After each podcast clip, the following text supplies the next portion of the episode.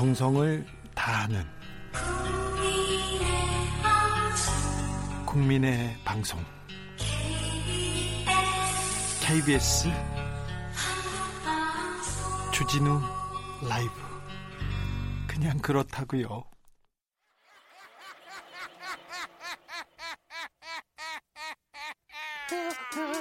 발로 뛰는 기자, 탐구하는 기자, 세상의 질문을 마구 던지는 기자, 기자가 본 오늘의 세상, 기자들의 수다.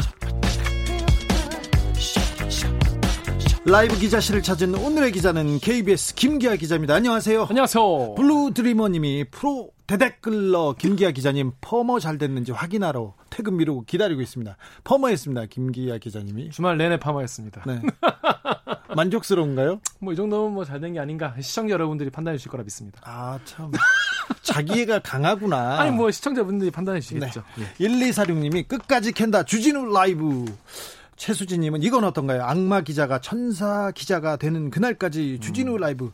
오래 걸릴 것 같은데요. 그러면 0633님 죽어가는 뉴스에 심폐소생 살려라, 살려야 한다. 주진우 라이브 응원합니다. 정성이 많이 들었어요. 살려야 합니다. 4139 죽일 건 죽이고 살릴 건 살린다. 염나 기자 주진우 라이브 염나 기자까지 나왔어요. 염나 기자. 여기는 또 처음 들어본 건데요. 아, 이번 청취율 조사 네. 김기아 기자는 어떤 식으로 공헌할 거야?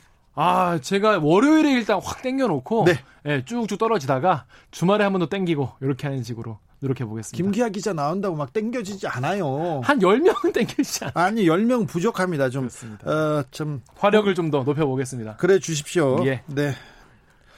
김어준은 잡아야 되는데 어떻게 잡아? 옆에까지는 가야 되는데. 그렇습니다. 비비정은 돼야 되는데. 김기아 기자 묻힌 뉴스 브리핑. 네. 첫 번째 뉴스 만나보겠습니다. 네. 그 오늘이 지금 7월이잖아요. 네. 지금 7월인데 딱 1년 전에 무슨 일이 있었냐? 네. 돌아보면요.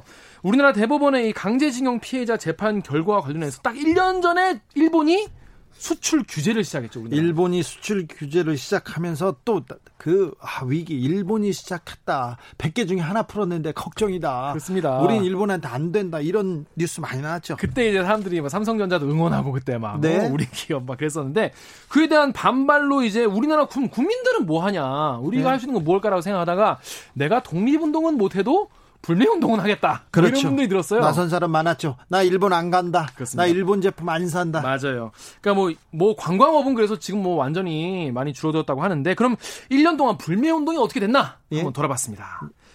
어떻게 해요? 그때 이제 일단 1년 이후에 지금 어떻게 추이가 네. 우리나라 불매운동이 어떻게 진행됐나 이걸 봤는데 볼까요? 그때 이제 가장 우리나라 국민들의 이제 감정에 기름을 부은 사건이 유니클로 높은 사람이 한마디 했어. CF로 한 사람이 한마디 했죠. 오카자키 다케시 형. 네. 오카자키 다케시 유니클로 최고 재무책임자. 이 사람 훌륭한 사람이에요. 예. 네, 근데 이분이 뭐라고 했습니까? 한국의 불매 운동은 오래 가지 않을 것이다. 그렇죠. 야, 한국 사람들은 별거 없다. 냄비 근성이다. 냄비 그런 얘기 많이 나왔습니다. 그러니까 사람들이 그 얘기 듣고 예. 안 그래도 화가 나 있는데. 네.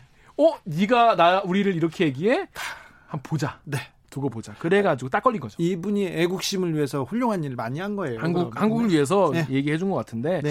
그래서 지금 그때는 되게 시끌시끌했는데 과연 그러면 1년이 지난 지금은 어떨까? 네. 유니클로 어떻습니까? 네. 그래서 KBS 취재진들이 명동역 6번 출구 앞 유니클로 매장. 엄청 커요. 거기. 제일 크다고 합니다. 네, 엄청 커. 근데 어떤 거 가봤더니 지금이 게다가 뭐 대한민국 동행세일 뭐 이런 거 하고 있다고 해요. 지금요? 네. 그런데도 손님이 눈에 꼽을 만큼 한산했다고 합니다. 거기 들어갈 때 눈총을 받을 거예요. 그러니까요. 근데 일본계 뭐 그런 회사들은 일본 제품 파는 데는 아마 손님들이 별로 없더라고요. 아직도. 네. 그래서 그게 뭐 눈에 보이는 것만 뭐 이게 취재가 되냐 싶어가지고 실제 불매운동 좀 효과가 있습니까? KBS가 그래서 국내 8개 카드사의 네. 불매운동 전과 후에 유니클로 신용카드 매출액을 비교 분석을 해봤더니 줄었어. 1년 만에 네. 65%나 줄어들었습니다. 65%. 65%로 줄어드는 것도 많이 줄은 건데 65%. 65%가 줄어든 거예요. 그래서 1,400억 원 정도로 엄청나게 많이 줄었습니다. 그러니까 35%만 남은 거죠. 예. 유니클로 말고요. 다른 데는요? 다른 데도 뭐 많이 있는데요. 그 ABC 마트라고 또 유명하잖아요. 운동화. 예, 운동화 많이 파는 데도 있고 또 무인양품이라는 곳도 있죠. 네. 거기도 많이 줄었는데 카드 매출액이 각각 17% 또 40% 정도 줄어든 것으로 집계가 됐습니다. 17%, 40% 10%요? 네. 근데 지금 뭐 대형 이제 이런 기업들도 있지만은 가장 우리나라 사람들이 쉽게 내가 일상에서 불매 운동을 할 수 있는 것 중에 하나가 맥주. 맥주. 편의점 가면 일본 맥주 4개 10,000원 하면서 맨 앞에 나와 있는데 제일 많이 먹었어요. 늘 앞에 이제 뭐 네. 아사히 뭐 많았잖아요. 뭐 이치방 뭐 많았는데 일본산 맥주와 라면이 한 대형마트 실적을 보니까 90%가 줄었습니다. 네. 그러니까 사실상 퇴출 수순을 밟고 있고요. 그렇죠. 또 편의점에서 많이 사 먹었잖아요, 우리나라 국민들이. 네. 좀 그런 기사도 있었는데 참 이건 다른 내용이긴 한데 편의점에서 제일 많이 팔리는 게 맥주랑 예. 그 숙취해소 음료라고. 그래서 우리나라 사람들이 그렇게 편의점에서 술을 많이 먹고 다음날 해장을 많이 한다는 얘기예요. 네. 그랬는데 최근에 그 편의점 CU가 유통기한이 끝난 임박한 일본 수입 맥주 12종을 반품 처리하기도 했습니다. 이게 네. 왜냐하면 이게 맥주 같은 경우는 캔맥주이기 때문에 유통기한이 굉장히 긴데도 이렇게 많이 반품 처리를 했다는 거죠. 불매운동이 좀 계속 될까요?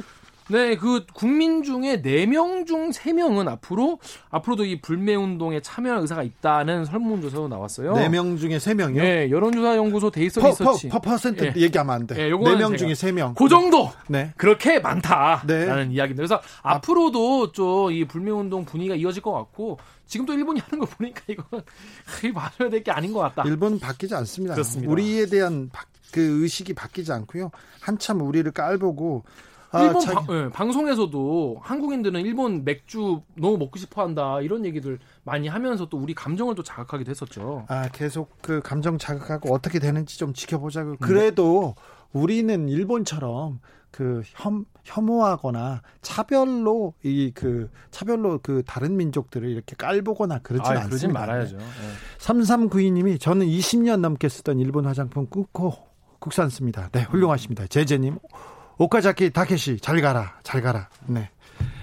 비누 더 좋아하실 거예요. 비누아스님, 네. 진우 형, 어준이 형한테 라이벌 의식 느끼지 마세요. 라이벌 의식 없습니다. 그렇습니다. 주진우의 경쟁 상대는 어제의 주진우라고요. 라이벌 의식은 없는데 그 김어준이 워낙 잘 나가니까 좀 짜증이 나는 거죠. 그게. 아니 짜증까지는 아니고 조금 비슷하게 가야 되는데. 아, 그 짜증 내는 거 어떤데? 아 그런 건가? 그런 건 아니에요. 아니라고 합니다. 네. 네. 다른 사람처럼 막 그렇게 짜증 낼 사람은 아닌 것 같은데. 네. 네. 다음 뉴스로 가볼까요? 네, 다음 뉴스는 이스타항공과 창업주인 이상직 의원 관련 속보인데요. 네, 어떻게 돼가고 있습니까? 요거 약간 황당한 정황이 또 드러나가지고 예. 많은 분들이 아셔야 될 것 같아서 가져왔습니다. 그 전에 이제 그 이상직 의원의 자녀, 특히 딸이 예. 이스타홀딩스라는 회사를 3,000만 원 가지고 세웠는데 네. 3,000만 원 가지고 직원이 한 명이고 그냥 레지던스에 사무실 하나에 달랑 있는데 그런데 상호펀드로부터 100억 원 상당의 자금을 투자를 받아가지고 여기다가 이걸로 이스타항공의 최대 주주가 됐다. 이거 전형적인 편법 쓴 게 아닙니까? 그렇습니다. 여기까지는 이제 많이 기사가 나왔어요. 네. 그런데 궁금한 게 네. 아니 우리가 서민들이 보통 뭐 100억을 어디서 받아요? 네. 이거 어디서 났나? 사모펀드가 어디에서 왔어요? 요거를 알아봤는데 한 사모펀드에서 80억 원을 빌려가지고 이스타항공의 주식을 68%를 적법하게 빌렸다. 네. 이게 이스타홀딩스의 공식 입장이었거든요. 네. 근데 80억 원을 누가 빌려줍니까? 이거 네. 담보라는 게 있어야 되지 않습니까? 예? 그럼 뭘 담보로 빌려줬냐? 이거를 물어보니까 그동안 이거를 밝히진 않았어요. 이스타홀딩스가. 네. 근데 이제 KBS가 이제 이 사모펀드의 조합장을 만났습니다. 예? 만나가지고 이거 왜 뭘 담보로 80억 원을 빌려줬냐라 물어봤더니 조합장이 뭐라고 했냐면 돈을 빌려줄 때는 이스타항공의 주식 77만 1,000주를 담보로 잡고 빌려줬다라고 했어요. 아니 이게 그 무슨 말이에요? 이게 말이 안 되는 이유가 당시 전체 주식의 10% 정도 되는 거였거든요. 예? 그러니까 그러면 일반 상식으로는 그러면 그 딸이 네. 그 대표가 주식이 있나 보다. 77만 1,000주가 있나 보다. 이럴 거 아니에요. 네. 그래서 이상직 의원의 재산 공개 내역을 보니까요. 당시에 가족 그 누구도 이스타항공의 주식을 갖고 있지 않았습니다. 예. 알고 보니까 어떻게 된 거냐면 이 담보가 이스타홀딩스가 나중에 100억 원을 가지고 사들일 예정이었던 그 주식이었습니다. 예. 나중에 네가 나한테 80억 원을 빌려주면 내가 이걸로 그 주식을 살 테니 이 주식을 담보로 80억 원을 빌려달라. 결국 전형적인 무자본 인수 합병 기법이라고 합니다. 이거 봉이 김선달도 아니고 아무것도 없는데 이걸 내가 살 테니 이걸 담보로 빌려주겠다. 빌려달라는 거예요. 그러면 이스타항공 주식의 10%가 80억 원의 가치는 있었습니까? 그러니까 이제 이거를 저희가 100보 양보해서 네? 그렇게 네가 투자를 하겠다고 해서 빌려주겠다라고 해도 네. 그러면 77만 주가 최소한 80억 원보다 훨씬 더 큰 가치를 있어야 그거를 담보로 잡고 빌려주지 않겠습니까? 그런데 이스타홀딩스가 스스로 이제 회계법인의 실사 자료를 공개를 했어요. 네. 여기에 뭐라고 써있냐면 당시 이스타항공의 주식 가치가 한 주당 빵원, 예, 영원. 이게 무슨 소리야? 쓰여 있습니다. 이게 일반인 도저히 이해가 안 되는 거잖아요. 네. 결국 이 말만 따르면은 이상직 의원의 자녀들이 가치도 없고 심지어 보유하고 있지도 않은 자산으로 80억 원을 빌려가지고 이스타항공의 최대 주주가 된 겁니다. 이게 그래서 변칙증여 아니냐 이런 의혹이 점점 생기는 거예요. 변칙증여로 볼 수밖에 없는데요. 이거는 이스타항공이 지금 경영난을 겪고 네. 있지 않습니까? 네. 이건 별개로 이 변칙증여에 대한 부분도 그렇죠.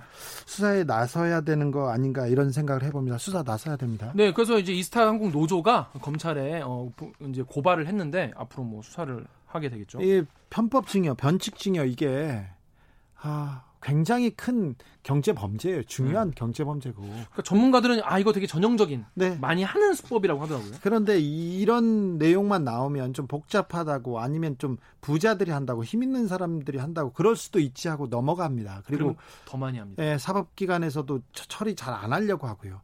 여당 국회의원지만 그러니까 더 철저하게 더 수사해야 된다고 생각합니다. 네. 지켜보겠습니다. 네. 검찰이 어떻게 그 수사에 임하는지. 유성환님이 저는 아사땡 맥주 좋아하고 유니땡땡 옷을 잘 입고 혼땡 차를 좋아하는 사람이었었는데 그런데 작년 7월 일본의 만행에 일본 제품 불매운동에 저와 가족들도 참여하고 어느덧 1년이 되었습니다. 그런 분들 많습니다. 일본 여행 가는 거 좋아하는 사람들, 일본 제품 편하고 뭐 싸고 제품 질도 좋다고 해서 쓰는 사람들 많았어요. 우리는 그럴 수 있다고도 생각했어. 네. 이웃이었고 가장 가까운 이웃이고 중요한 동반자라고 생각했는데 일본이 우리한테 하는 자세, 그런 태도를 좀 보면요. 우리가 일본한테 너무 정남이가 뚝 떨어지죠. 네, 안이하게 이렇게 대응했지 않나. 일본은 생각도 없는데 네. 일본은 항상 우리를 지배하고 못 살게 굴고 계속 태클하고 남북 화해 협력 통일을 계속 막고 있는데 우리만 일본을 그냥 그렇게 한없이 좋아하기만 했는 거 아닌가 그런 생각 해봅니다. 다음 무친 뉴스 어떤 내용입니까? 네, 마지막 무친 뉴스는 우리가 바쁘게 사는 사이에. 예. 이춘재 연쇄살인 사건 수사가 끝났습니다. 발표했죠? 네, 발표했어요. 화성 살인 사건, 살인의 추억, 그 문제입니다. 그렇습니다. 근데 이제 원래는 화성 연쇄살인 사건이라 불렀었는데 이게 또 화성 분들한테 굉장한 신뢰고 그리고 또 이제 이춘재가 딱 특정된 다음부터는 이춘재 연쇄살인 사건이라고 부르고 있죠. 네. 이게 이제 1986년에 9월에 첫 사건을 시작으로 6년 동안 10건의 연쇄살인 사건이 발생을 했는데 예. 역대 최악의 미제 사건이었죠. 그렇죠. 그런데 지난해 9차 사건에 이제 증거물에서 이춘재의 DNA가 확인이 돼가지고 경찰이 재수사에 나섰던 겁니다. 예. 근데 알고 보니 이춘재는 이미 감옥에 있었고 예. 수사를 다시 해보니까 살인사건이 10건이 아니라 14건에다가 성폭행도 9건으로 이춘재가 범행을 저지른 것으로 최종 확인을 했다고. 이춘재가 저지른 살인사건이 14건인가요? 그렇습니다. 참, 이게 1986년 첫 사건 발생 이후에 34년 만인데요. 네. 거기다 추가로 4건이 추가가 된 거죠. 게다가 89년에 화성에서 실종돼서 시신을 찾지 못했던 초등학생 김모 양도 이춘재에 의해서 희생된 것으로 확인됐습니다. 수사에 조금 안타까운 게 초등 수사에 허점이 너무 많았어요. 처음에 수사에 조금 적극적으로 나섰으면 이런 많은 피해를 어느 정도는 줄일 수 있었을 텐데 그런 아쉬움이 있습니다. 이게 뭐 허술했다라는 말만으로 넘어갈 수 없을 만큼 뭔가 은폐 같은 것도 있었거든요. 네. 이게 사건 당시에 이춘재가 3차례에 걸쳐서 수사 대상이 올랐어요. 네. 그런데도 용인선상에서 배제한 사실이 이번 재수사를 통해 드러났고요. 네. 그리고 8차 사건에 범인으로 몰려가지고 윤모 씨가 20년 동안 억울한 옥살이를 했죠. 네. 이 과정에서 윤 씨에게 가혹행위도 하고. 그렇죠. 예. 그리고 또 더 어이없는 거는 화성 초등생 실종 사건 당시에 희생자 유골의 일부를 발견을 했는데도 경찰이 이거를 경찰이 숨겼어요. 예, 불법 행위도 밝혀졌습니다. 네. 그래서 배용주 경기 남부지방경찰청장이 사과를 하기까지 했죠. 이게 사과할 일 아니죠. 처벌할 일입니다. 맞습니다. 이거 처벌받아야 되는데 사실 이건 뭐 수사 방해라고 봐야 되는데 근데 뭐 수사진뿐이 아니라 이춘재 자체도 이 건으로 지금 공소시효가 다 끝났습니다. 오래전에 끝났어요. 2006년에 끝났어요. 이미. 그래서 지금 뭐 이걸로 더 처벌을 하거나 아니면 민사상 무슨 손해배상 청구를 하거나 이럴 수가 없는 상황이 되어버렸습니다. 현재 이춘재는 뭐하고 있냐? 1994년에 이미 충북 청주에서 처제를 성폭행하고 살해한 혐의로 무기징역을 선고받아서 복역하고 있습니다. 너무 안타깝습니다. 뭐 그렇습니다. 살인범이 잡힌 것은 다행한 일인데 조금 빨리, 조금 신속하게 그 수사에 나섰더라면 더 많은, 이렇게 많은 희생을 보진 않았을 텐데 안타깝습니다. 그렇습니다. 네, 지금까지 기자들의 수다 김기아 기자 함께했습니다. 감사합니다. 고맙습니다. 라디오 정보센터 다녀오겠습니다. 정한나 씨. 여러분이 지금 듣고 계신 방송은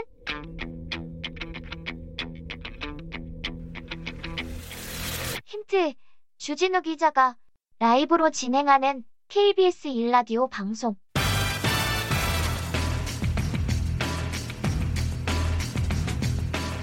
정답 보내실 곳은 문자로 샵 9739, 짧은 문자 50원, 긴 문자 100원, 콩으로 보내시면 무료입니다.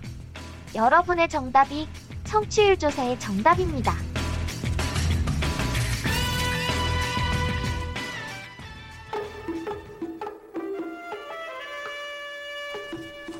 아무리 꼭꼭 숨어도 다 찾아냅니다. 숨은 범인 꼭 집어서 잡아냅니다.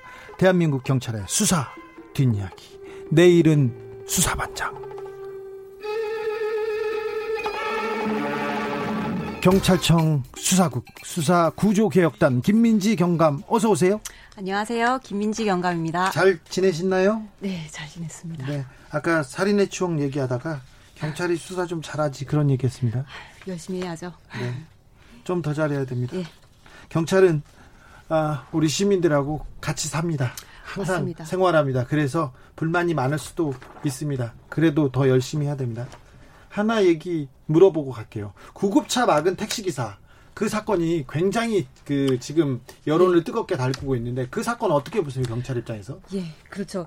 그 사건에 대한 내용은 이제 기사도 많이 나갔고 해서 네. 청취자분들도 잘 아실 거예요. 그래서 네. 청원도 올라온 상태고요.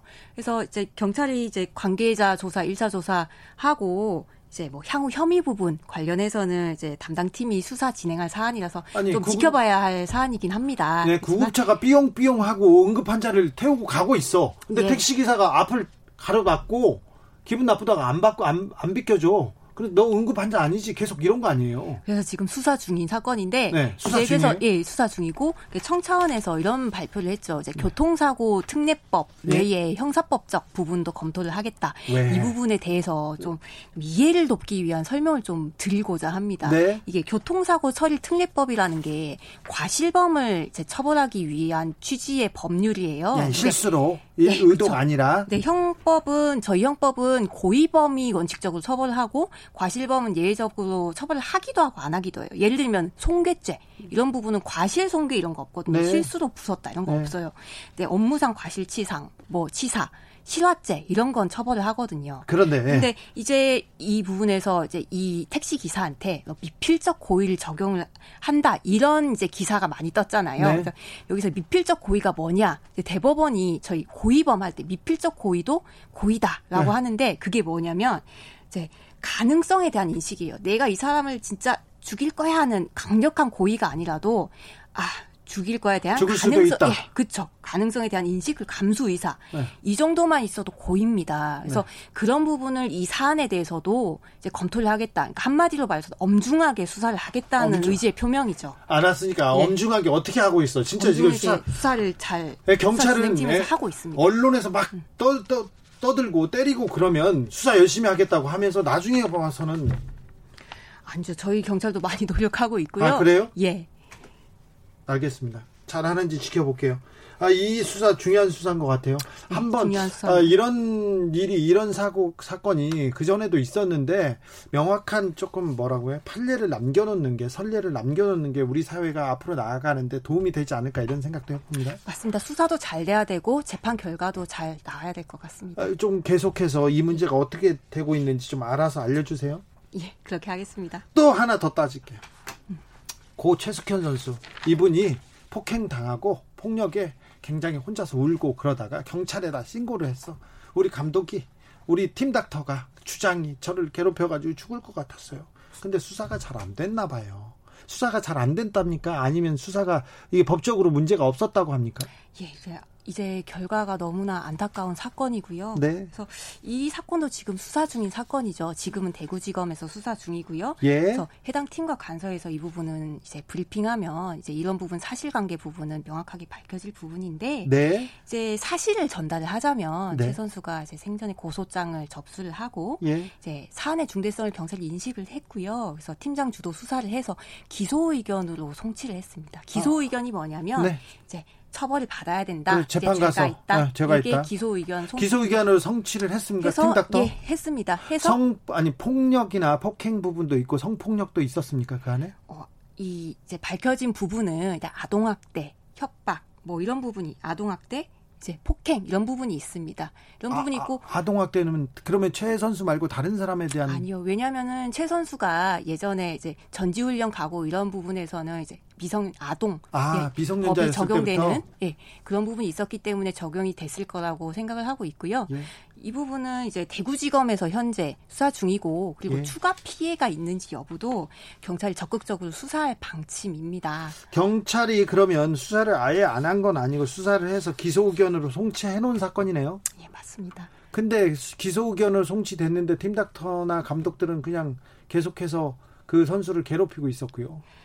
수사가 진행되고 있었고 이게 또 피해자 보호 관련해서 예? 이제 문제가 될 수 있는데요. 예. 이제 그 형사소송법상 당사자가 이제 수사기관, 이제 피의자, 나중에 재판정에서는 피고인 이렇게 당사자가 되다 보니까 이제 피해자가 소외될 수 있잖아요. 그렇죠. 그래서 이제 2018년부터는 경찰의 임무 중에 하나로 경찰 직무집행법에 피해자 보호가 임무 중에 하나예요. 전 네. 경찰의 임무 중에 하나입니다. 그래서 저희 피해자 전담 부서 있고요. 피해자 전담 경찰관이 있어요. 그래서 저희가 2차 피해 발생하면 안 되잖아요. 예? 그런 부분에 있어서 교육을 해서 합의를 유도하면 안 되고 예? 비난을 해서도 안 되고요. 네. 가해자를 두둔해서도 안 되고 예. 이런 부분을 철저히 교육하고 있습니다. 그런 인권 교육 정말 좀 필수적인 것 같습니다. 네, 맞습니다.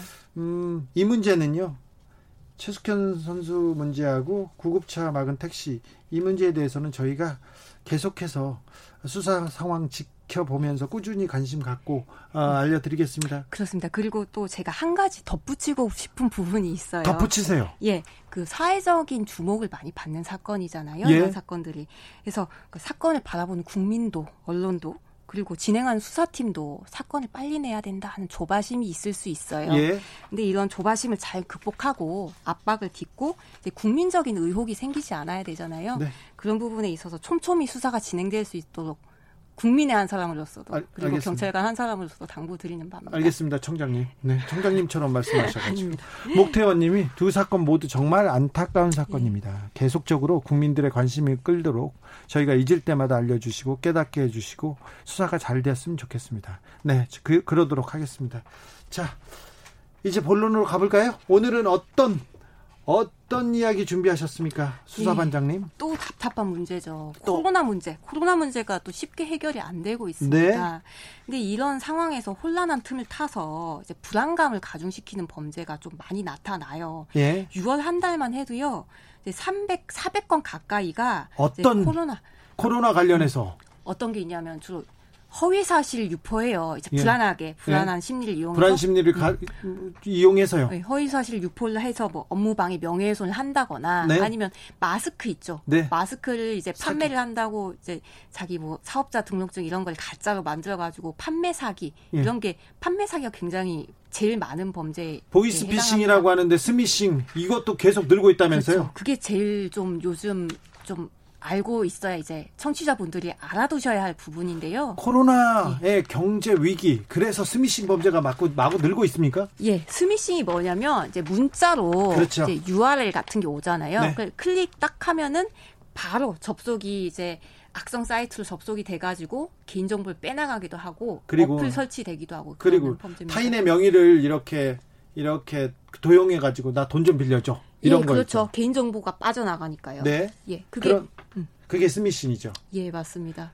옛날엔 전화로 오다가 요새는 문자로 주로 합니까? 그게 피싱하고 파밍하고 스미싱 이런 용어가 있는데요. 네? 피싱이 아까 말씀하신 전화나 메일로 와가지고 이제 개인정보 빼가는 범죄고요. 낚시가고 네, 그다음에 이제 신생 용어인데요. 파밍은 이제 악성 사이트를 진짜 금융기관인 것처럼 범죄자들이 만들어요. 그러니까 내가 접속하면 여기 신한 뭐 은행이야, 뭐 금감원이야. 근데 사실은 아닌 거죠. 그렇죠. 여기 은행입니다. 근데 귀하의 통장에 370만 원이 지금 출금되지 않고 있어서 찾아가세요. 이렇게 왔는데 들어가봤더니 금감원 사이트야. 근데 범죄자들이 만든 사이트다. 그렇죠. 그게 파밍 범죄고요. 예. 스미싱은 이제 문자나 카톡으로 URL, 예. 인터넷 사이트 주소 옵니다. 예. 그걸 클릭을 하면은 이제 개인정보를 빼내거나 다른 엉뚱한 사이트로 연결이 되거나 이게 네. 스미싱 범죄예요. 이런 범죄로 지금 울고 있는 피해자들이 좀 많습니다. 맞아요. 이게 왜 그러냐면 저희가 감염 지역 확인 이런 부분에 대해서 좀 관심이 많았잖아요. 그래서 문자가 많이 오거든요. 많이 와요. 그걸 이용하는구나. 그렇죠. 코로나 감염 지역 확인하세요. 이렇게 오고요. 확진자 정보 이렇게 오면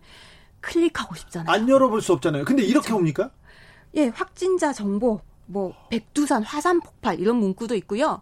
어떤 경우는 이제 연합뉴스 사칭해가지고 오기도 해요. 안 눌러볼 수가 없게끔 이렇게 유도를 무섭네요. 하는 거죠. 안 열어볼 수 없네요. 예, 그래서 클릭을 하잖아요. 네. 이번에 이제 범죄가 이제 적발이 돼서 구속된 사건이 네. 사기도박 사이트로 이제 클릭을 하면 접속이 돼요. 네.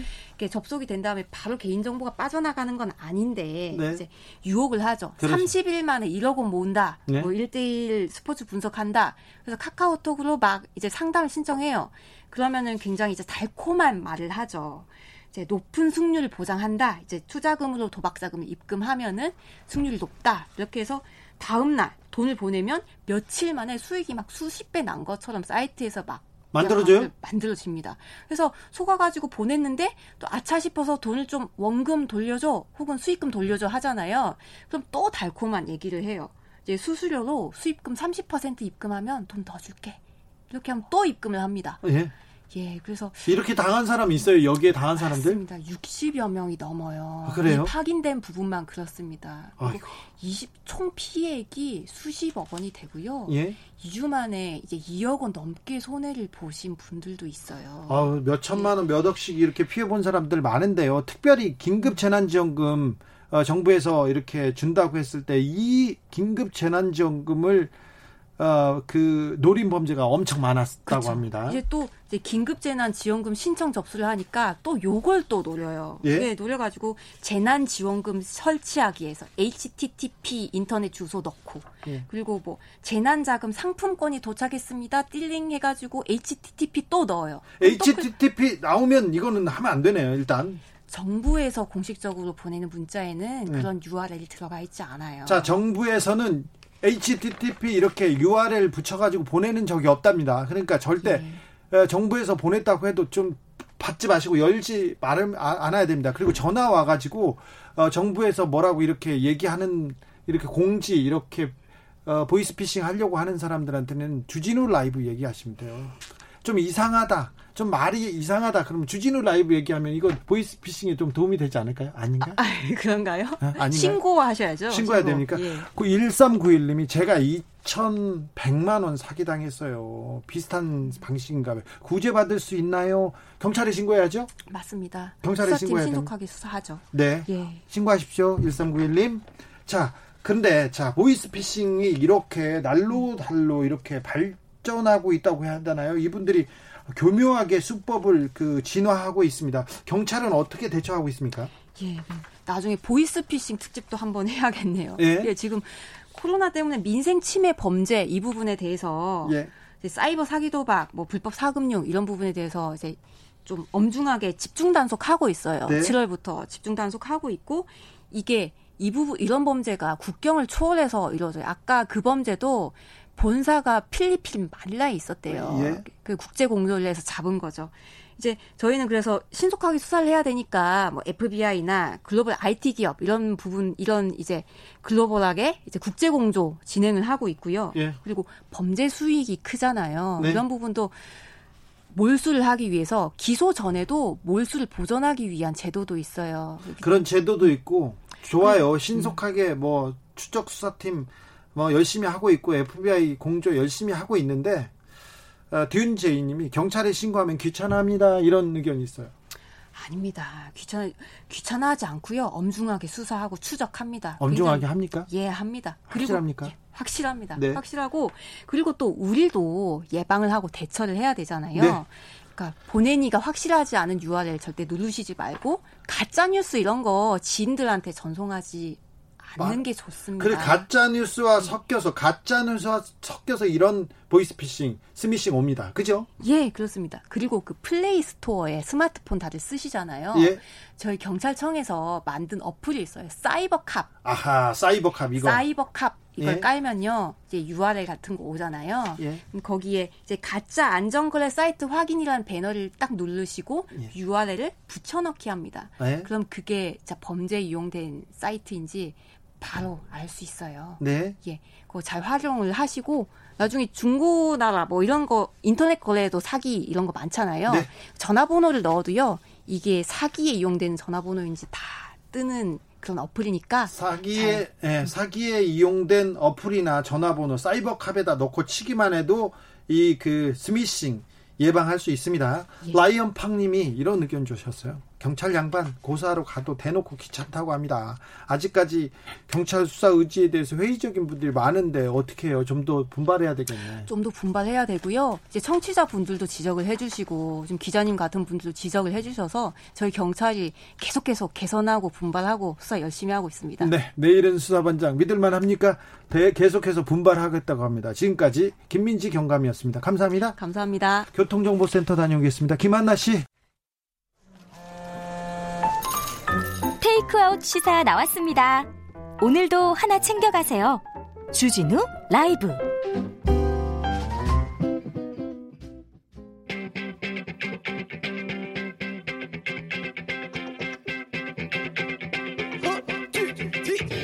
국회 할 말 있습니까? 국회의원한테 민원 넣고 싶으세요? 그렇다면 잘 오셨습니다. 21대 국회 으뜸 친절한 박주민과 함께하는 주민센터. 여러분의 말에 민원에 귀를 기울이겠습니다. 주민센터의 주치의원이죠. 박주민 더불어민주당 최고위원 안녕하세요. 예, 안녕하십니까. 7월입니다. 드디어 임시국회가 시작됐습니다. 오늘 국회 분위기 어떻습니까? 뭐 오늘은 가장 화제가 됐었던 게요. 예. 그 문체위에서 지금 네. 보도 나왔는데 이제 최숙현 선수 관련된 긴급 네. 현안 질의가 있었고 예. 그 현안 질의 과정에서 이제 최숙현 선수가 가해자로 지목했던 네. 사람이 어떤 경로인지 좀 파악을 해봐야 되는데요. 예. 그 자리에 있다가 이제 본인 해명을 하는 예.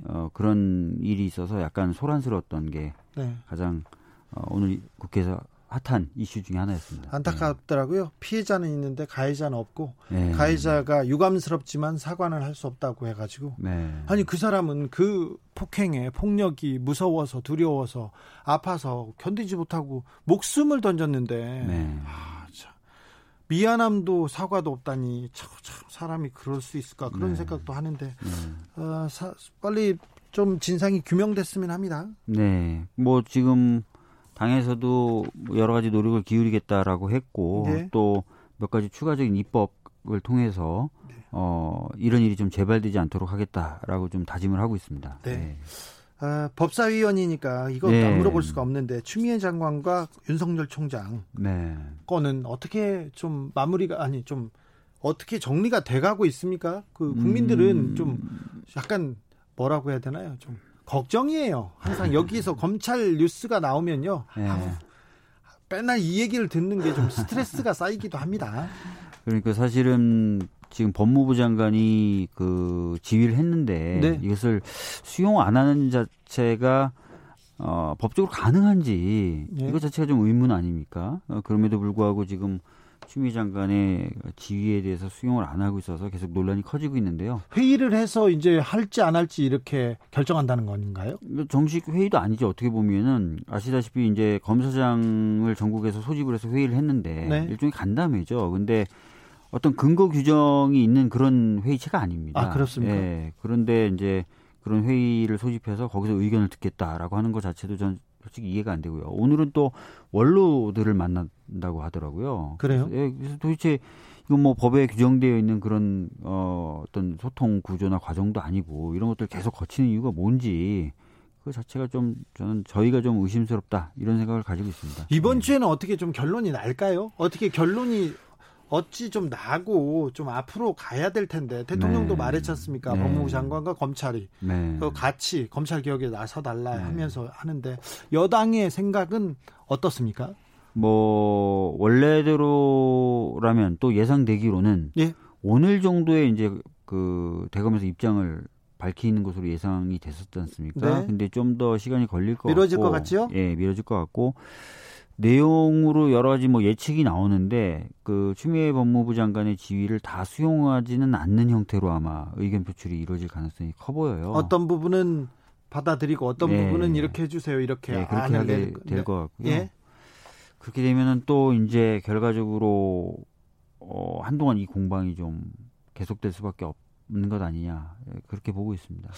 그래도 또 어떻게 좀 국민 생각도 해야 될 텐데 빨리 좀 정리가 돼야 되는 거 아닌가 생각을 합니다. 맞습니다. 스펜서 홍님 국방부 장관 지시를 참모총장이 사단장들 모아서 회의한 후 결정한다 이런 거 아닌가요 이렇게 하는데 좀 비유가 비슷한지는 뭐 최강욱 의원이 그런 비유를 좀 했는데요. 법률 국군조직법 그래서 제가 좀 들여다봤는데 국군조직법하고 검찰청법이 조금 다르긴 다르더라고요. 아 그래요? 거기까지 들여다봐 어디 거기까지 보세요. 네 그런가 보다 해야지. 미래통합당이 보이콧을 접고 국회에 복귀했습니다. 통합당 의원들 어떻습니까 표정이? 뭐 저는 사실 오늘 법사위가 열리지 않아서 못 봤습니다.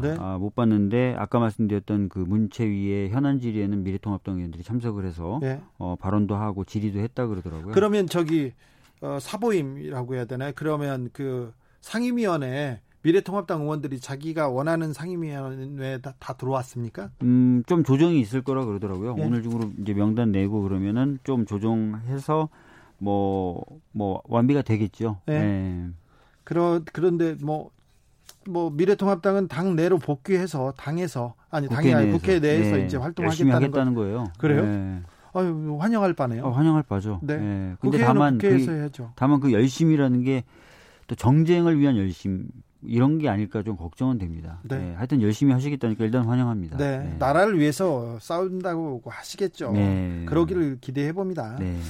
지난주에 추경이 본회의를 통과했는데요. 이 자리에 통합당은 불참했고 정의당이 졸속 심사라면서 기권했습니다. 이 부분 어떻게 보세요? 사실 뭐 짧은 기간 심사한 거 맞고요. 그다음에 항상 왜 이렇게 추경안든 예산안을 짧은 기간에 해야 되는지 모르겠어요. 그러니까 추경 자체를 하느냐 마느냐 이거 관련된 공방이 좀 많았던 거잖아요. 이번에도 사실은 그 관련된 상임위 특히 예결위 구성 자체가 늦어지면서 짧은 기간 심사할 수밖에 없었던 상황인데요. 그리고 또 야당 없이 심사하다 보니까 졸속 아니냐 이런 비판을 야당에서는 합니다. 근데 저희들이 생각하기에 좀 그렇진 않다. 그러니까 정부가 냈던 추경안에서 감액도 저희들이 많이 했고 심사도 철저히 했다라고 저희들은 보고 있습니다. 정의당은 아무튼 졸속 심사라고 비판하고 있습니다. 정의당은 이제 미래통합당이 국회에 복귀하면 가장 큰 이슈가 공수처가 되나요? 지금 뭐 미래통합당이 얘기하는 거 들어보면 공수처가 하나의 쟁점이 될 것 같고요. 두 번째는 오늘 보니까 그 정무위 쪽에 공격수들을 전진 배치하겠다. 그렇죠. 정무위에 집중해가지고 당 역량을 집중해서 청와대를 견제하겠다 얘기는 나오네요. 그 얘기가 나오고 세 번째로는 각종 TF를 만들겠다. 그래서 그 TF 중심으로 여러 가지 문제제기를 이어가겠다라고 얘기해서 하여튼 뭐 공수처 또 정무위에서 여러 가지 어떤 그 논쟁 그다음에 TF로 지금 상정하고 있는 뭐 인천국제공항 정규직 전환 문제라든지 이런 것들이 계속 이슈가 되긴 될 것 같습니다. 될 것 같아요. 그런데 어떻게 뭐 예상하는 게 있을 거 아니에요. 저쪽에서 어떻게 작전을 짜가지고 올 거고 민주당은 어떻게 대응하겠다. 아무래도 공수처 관련돼서는 지금 현행법에는 그 야당의 협조가 반드시 필요합니다. 공수처장 후보 추천위원회 구성부터 굉장히 필요하기 때문에 협조를 좀 안 해주는 방식으로 시간을 끌 가능성이 큽니다. 뭐 대의 명분은 본인들이 헌법재판소에 보내놓은 이 공수처법 위헌 여부에 대한 판단 이것이 결정 나오기 전까지는 협조할 수 없다. 아마 이게 될 것 같고요. 그다음에 이제 정무위 중심으로 한 뭐 공격이야 해야죠. 예, 정당하고 환영할 바 아닙니까? 예, 여러 가지 하실 거고 네. TF 활동하시면서도 여러 가지 문제 제기 할 텐데요. 문제 제기 하시면 저희들은 또 그거에 대한 대응 이제 철저히 해 나갈 거고요. 공수처 관련돼서도 저희들이 해야 될 일들을 먼저 따박따박 해 나가면서 절차 진행에 대해서 저희들이 협조해 달라라고 계속 요청하고 압박도 하고 그렇게 할 생각입니다. 민주당이 그 원구성을 하면서 네. 일하는 국회, 그래서 일하면서 국민들의 지지를 갖고 가겠다 이런 생각을 했을 텐데, 네, 맞습니다. 국회에서는 나름대로 열심히 했는데 다른 변수들이 마구 터져 나오면서 네. 민주당에 대한 민주당 의원들 네. 그리고 일하는 부분에 대해서 조금 약간 집중되지 못했던 것 같아요. 네. 그래서 그런지 민주당 지지율이 좀 떨어지고 있습니다. 네. 특별히 20대 중도층 하락 이렇게 좀 뚜렷하다고 하는데 이거 어떻게 보시는지요? 아무래도 이제 부동산 관련돼서 지금 최근에 시장이 과열되고 있지 않습니까? 네. 그 부분에 대한 그 대응이 좀 미흡하다라는 평가를 하시는 분들이 좀 많은 것 같고요. 좀 미흡하죠. 네, 그래서 좀 몇 가지 네. 새로운 어떤 관점에서 본 제도 도입이라든지 아니면 기존 제도의 강화라든지 이런 걸 폭넓게 열어두고 네. 고민해서 방안을 좀 찾자라고 오늘 좀 최고위에서 좀 얘기가 돼서 예. 그런 부분에 있어서 이제 저희들이 좀 적극적인 행보를 하려고 하고요. 예. 그리고 인천국제공항 정규직 전환이라든지 이런 부분에 있어서 이제 젊은층 분들의 소외감, 박탈감 네. 이런 부분들을 좀 제대로 못 챙긴 부분이 있어서 그런 부분도 저희들이 향후에 계속 대화도 하고 소통도 하고 챙겨보려고 하고 있습니다. 네. 나름대로 계산은 다 있군요. 계획은 있군요. 계획은 있는데 또 인간이 계획한 대로 꼭 되는 건 아니더라고요. 그러니까요. 네. 네. 그죠. 네. 옛날 말에 신을 웃기려면은 자신이 세운 계획을 얘기하면 신이 웃는데요. 아, 그래요? 네. 왜냐하면 터무니없으니까. 네. 네. 자신이 세운 계획 몇 가지 얘기 좀 한번 웃어볼게요. 네. 모르겠습니다. 박주민 의원도 박주민 의원은 일 진짜 열심히 합니다. 워커홀릭인데 네. 박주민 의원이 최근 발의한 법 좀 볼까요? 네. 지난번에도 계속해서 부동산 임대차 계약 관련된 네. 네, 얘기했었고요. 네. 또 보수 언론에서 굉장히 질타하는 걸 보면 박주민 의원이 어떤 부분은 굉장히 아픈 구석을 얘기했구나. 부자들한테 임대인들을 위한 그런 얘기도 생각해 보고는데 사법 개혁에 대한 그 법 개정안 계속 나오고 있습니다. 박주민 의원 발. 네, 제가 이제 법원 조직법 개정안을 20대 때 냈고요. 네. 21대 때는 제가 발의를 할까 하다가 네. 예, 이탄희 의원이 적극적으로 자기가 하겠다 그래서 네. 저도 이탄희 의원이 하는 게 더 보기도 좋고 좋을 것 같아서 예. 일단 양보한 상태입니다. 예. 예. 법원 조직법. 근데 이탄희 의원은 다른 법사위가 아닌데 이게 예. 가능합니까? 아유, 상임위 상관없이 법 발의할 수 있습니다. 예. 예. 그리고요? 그리고 방금 말씀하셨던 주임법이라든지 이런 것도 냈고 또 예. 20대 때 냈었던 국민소환제, 예. 또 집단소송법, 징벌적 손해배상제도 이런 것들도 다시 좀 내려고 수정하고 있고요. 스토킹 방지법 이런 예. 것도 좀 거의 이제 성안이 돼서 내려고 하고 있습니다. 네. 예. 21대 국회는 좀 일하는 국회가 되어 가겠죠. 이제 7월에 임시국회가 열렸으니. 예, 일단은 방금 말씀하셨던 것처럼 미래통합당 의원들도 들어오는 곳으로 되어 있고 네. 들어와서 열심히 상임위 활동 중심으로 활동들을 전개해 나가겠다고 했으니까요. 예. 확실히 이제 일하는 국회의 모습이 좀 자리 잡혀 나갈 것 같습니다. 근데 다만 걱정이 공격을 위한 공격, 예. 이런 것만 안 하시면 좀 일 잘 되지 않을까. 예. 해피데이님께서 이탄 의원 근황이 좀 궁금합니다. 이렇게 얘기합니다. 예, 제가 가끔 아주 자주는 못 하고요. 가끔 통화도 하고 그러는데 열심히 쉬기도 하고. 많이 좋아졌습니까? 예. 본인 말로는 점차 좋아지고 있다고 얘기합니다. 네. 예. 3130님이 여당이 현명해야 되는 건 당연한 거고요. 예. 야당이 똑똑하고 영리해야 국민이 안심하고 생업에 매진합니다. 그렇습니다. 야당이든 여당이든 다 국민을 위해서 있죠. 국민을 위해서 일하고 싸우고 그러는 건데 그래야 되는 건데 그렇지 않아서 좀 걱정이 되기도 합니다. 네. 여러 법안, 국민을 위한 법안 잘 내고 계신데 네. 박주민 의원 주진우 라이브를 위한 그 조금 법안 같은 건 없습니까? 좀 주진우 라이브요? 네, 이 방송을 위한 획기적인 법안 좀 필요한 것 같아요. 예, 뭐 혹시 뭐 청취율 올리는 법 이런 건 안 될 텐데요. 아, 왜 안 돼요? 그걸 내야지. 지금 뭐 하시고 계세요, 지금? 어? 획기적인 법안을 내기 위해서 저희가 좀 아이디어를 공모하고 있어요. 박주민 의원이 뭘 하면 주진우 라이브를 위해서. 옛날에 그런 적이 있었어요. 네. 무한도전에서 그때 국민의원이라는 시리즈를 한 적이 있었습니다. 예. 20대 때. 그때 어땠냐면 사전 작업으로 무한도전에서 국민분들에게 입법 아이디어를 받았습니다. 네. 그때 한 10,000건 이상 꽤 많은 아이디어가 접수됐고 그 아이디어를 추리는 작업을 저희 의원실에서 했었거든요. 네. 그래서 또 최종적으로 선택된 아이디어는 또 의원들이 법안을 발의하게 됐었습니다. 아, 예. 그래서 만약에 주진우의 라이브에서 입법 아이디어를 받겠다. 네. 그리고 그러면 그 받은 아이디어들을 저희 의원실이 좀 정리하고 그중에 좋은 아이디어로 선정된 경우에는 입법 발의도 하고. 입법 발의를 하고 박주민 의원과 제가 밥을 사는 걸로. 뭐 그런 뭐 여러 가지 아이디어도 있지 않을까 생각됩니다. 그 부분도 청취자분들한테 맡겨보죠. 네. 박주민이 여러분들이 제안하고 박주민이 만든다. 저는 응원한다. 이런 컨셉에서 뭐가 있을지 좀 생각해 보겠습니다. 네. 박주민 의원님, 부동산 문제가 우리 국민들의 가장 관심사고 그리고 가장 걱정이 되는 일인 것 같아요. 이 부분에 대해서는 조금 어떻게 좀 방법이 없을까요?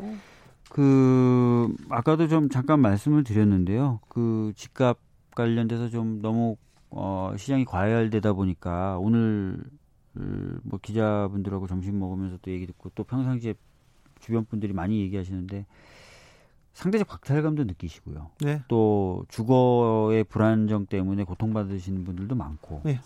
또 주거에 많은 비용을 쓰다 보니까 노후라든지 이런 것에 대비하기도 어렵고 하는 각종 문제가 발생하고 있거든요. 그래서 그런 것들을 좀 잡기 위해서 저희들이 뭐 세제부터 시작해서 여러 가지 부분을 지금 검토하고 있습니다. 이런 것들 저희들이 좀 정해지면 또 한번 나와서 소개를 해드리는 시간도 좀 가졌으면 좋겠습니다. 7월이 되니까 임시국회가 열려서 술렁거리기도 하고요. 그리고 전당대회로 또 후끈 달아오르고 있습니다. 그런데 이제 당 대표를 선출하는 민주당에서 이낙연, 김부겸 양자 대결이 될 것으로 보입니까? 지금 현재는 2분 나오시겠다고 했고 기존에 원래 나오시겠다고 했던 다른 의원님들이 소위 말하는 드랍을 한 상태라서. 네. 양자 구도로 가지 않을까 대부분 예측을 하고 있죠. 그래요? 또 신선한 변수는 없을까요? 신선한 변수가 있을 수도 있죠. 아직 시간이 남아 있지 않습니까? 네. 당대표 등록 마감 시간까지 뭐 있을 수 있고 어떤 분들은 좀 신선한 변수가 좀 있었으면 좋겠다. 너무 뻔한 대결 같아서 재미가 없다. 저희 청취자분들도 그런 분이 있습니다. 조금 너무 보이지 않냐, 뻔하다, 지루하다 이런. 의견도 좀 있습니다. 그래서 뭐 여러 가지 요구나 뭐 또 개인적인 결단이 있으면 재밌고 신선한 변화도 있을 수 있다 이렇게 생각합니다. 그러게요. 자, 이거는 그냥 물어보는데 최고위원이어서 물어보는 건데 뭐 대답 안 하셔도 됩니다. 민주당 의원들 사이에 어차피 대표는 이낙연 이런 말이 회자됩니까? 있는 게 사실이죠. 있는 게 사실이에요. 대세론이 불고 있어요? 대세론이 강하게 불고 있죠. 그 역동성이 떨어진다는 의견도 있고 그런데 주변에서 박주민 최고 얘기하는 사람들도 있습니다. 많습니다. 당대표 후보로요? 네. 처음 들어봤어요? 아니요, 들어보시긴 했잖아요. 대답 안 해도 돼요? 네, 대답하지 마시고요. 오늘 하루 일정은 어땠어요? 아침에 이제 최고위 있었고요. 최고위 몇 시입니까? 최고위가 9시부터인데 최고위 있었고 그다음에 이제 저희 지역 관련된 미팅을 연달아 했었고요. 뭐 아까 말씀드렸던 대로 점심은 기자분들하고 먹고 오후에는 그거 했었습니다. 법사위에서 공수처장 후보 추천 위원회에 들어갈 위원 선정 관련된 회의를 처음으로 가졌습니다. 공수처가 7월 15일 날 발진할 수 있습니까? 그건 어렵죠. 현실적으로 어렵죠. 마키님이 박주민 의원님 좀 그만 부려먹으세요. 민주당의 머슴 같다. 참 죄송하다 이렇게 얘기하는데 아니 박주민 일해야죠. 국민을 위해서 일해야죠. 민원도 들어야 되고요. 그죠? 네. 제가 소띠라서요. 소처럼 일하는 게 제 특징입니다. 아니야. 소띠라고 그렇게 일해야 된다는 거에 대해서는 저는 반대예요. 저는 반대소. 다음 주에는 네. 이번 주 다음 주 올 때까지 이번 주는 무슨 일로 바쁠 예정입니까? 이번 주에는 그 공수처 관련된 논의를 좀 더 진전시켜 보려고 하고 있어요. 예. 그래서 공수처 준비단이 있는 현장도 방문하려고 생각하고 있고요. 예. 뭐 그런 일들을 아마 하게 되지 않을까 싶습니다. 공수처가 7월 초에 그 박주민한테는 가장 큰 과제네요. 뭐 그거 말고도 여러 가지가 있죠. 네. 그렇지만 지금 당장 뭐 저희들이 좀 할 일을 해놔야 네. 다른 당 보고도 좀 할 일 하라고 할 수 있어서. 네. 예. 그렇습니다. 알겠습니다. 예. 여기까지 듣겠습니다. 우리 주치의원이었습니다. 박주민 최고위원 오늘도 감사합니다. 네, 감사합니다.